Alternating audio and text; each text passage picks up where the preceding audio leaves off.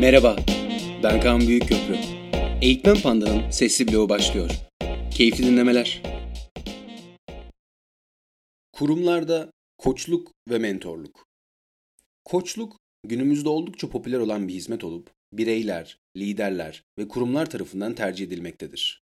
Araştırmalar, koçluk için yapılan yatırımın geri dönüş rakamlarının oldukça fazla olduğunu ortaya koymaktadır. Geri dönüş rakamlarının koçluk maliyetinden yaklaşık 6 kat daha fazla olduğu bulunmuştur.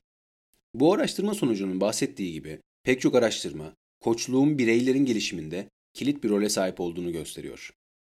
Peki, koçluk nedir? Bu konuya girmeden önce koçluk kavramının hayatımıza nasıl girdiğine bakmalıyız.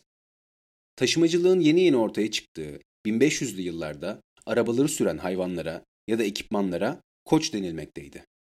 Herhangi bir yönden belirli bir yöne gitmeyi ifade etmek için de koçluk kelimesi kullanılmaktaydı. Günümüzde ise koçluk bir mesleği ifade etmektedir ve yine belirlenen bir yöne doğru gitmek amaçlanmaktadır. Koçluk iki kişi arasında geçen sonuç odaklı görüşmelerdir. Bu süreçte danışanın kendi belirlediği hedeflere ulaşması için yeni yaklaşımlar sunulur. Öğrenme süreçleri desteklenir ve gelişimine katkıda bulunulur.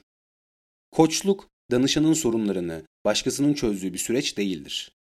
Bu süreçte koç durumla ilgili farkındalığı arttırarak, yeni bakış açıları sunarak danışanın istenilen bir davranışı ortaya çıkarmasını ve istediği yöne ulaşmasını destekler. Koçluk seansları sırasında koç tüm dikkatini önyargısız bir şekilde danışmanına verir. Danışanlara öğretmekten çok onların öğrenmelerine yardım eder. Gözlem yapar, soru sorar, dinler ve geri bildirim verir. Bunlar sayesinde danışanlar kendi içsel kaynaklarına ulaşır ve farkındalık geliştirirler. Daha sonrasında danışan kendini daha iyi tanır ve daha doğru yönlendirir. Sonuç olarak bireylerin performansında gelişme görülür. Bununla birlikte verimlilikleri, motivasyonları, özgüvenleri, iletişim becerileri artar. Liderler de gelişmeleri için koçluk almayı tercih etmektedirler. Karmaşık ve değişken durumları daha net görmek ve fırsatları yakalayabilmek için etkili bir yoldur. Bu sayede takımlarıyla ilişkileri pekişir, zaman ve kaynakları daha etkili yönetebilirler. Birey ve lider bazında gelişimler, kurumların da gelişimine katkıda bulunur. Kurumların üretkenlik oranları artar, kurum içi bağlılık, işbirliği, motivasyon ve destek gelişir. Bu veriler doğrultusunda koçluk oldukça popüler ve cezbedici bir tercih olmaktadır. Diğer bir popüler kavram ise mentorluktur.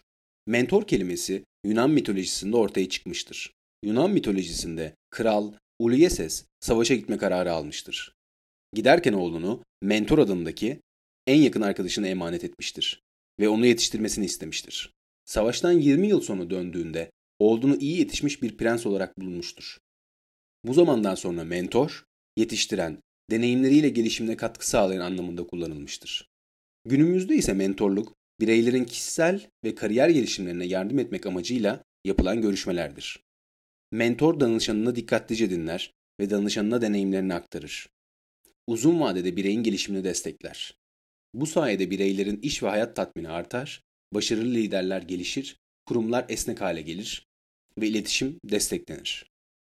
Koçluk ve mentorluk sıkça birbiriyle karıştırılan iki kavramdır. Birbirlerine yakın kavramlar olsa da temel bazı farklılıkları vardır. Koçluk görüşmelerinde asıl odaklanılan konular yaşanılan problemleri çözme, performansı arttırma gibi daha belli konulardır. Ancak mentorluk görüşmelerinde kişinin sadece bugünkü durumunu değil, ilerisi için kişisel ve profesyonel gelişimine de odaklanılır. Bu süreçte mentor danışanına kendi deneyimlerini aktarmaya çalışır. Koçluk daha çözüm odaklı bir yaklaşım gerektirirken mentorluk ilişki odaklı bir yaklaşım benimser. Bu doğrultuda daha uzun süreli bir hizmettir. Burada önemli olan danışanın kendini rahat hissedebileceği güven ortamını yakalamaktır.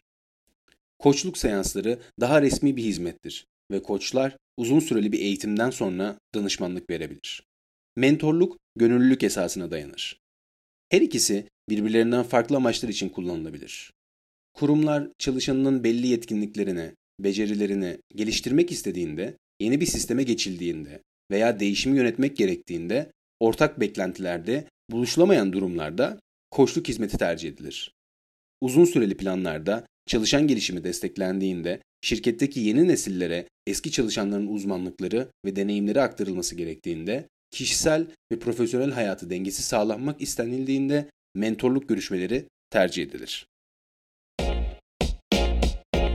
Dinlediğin için teşekkür ederiz. Bize eğitmenpanda.com ve sosyal medya hesaplarımızdan ulaşabilirsin. Hoşçakal.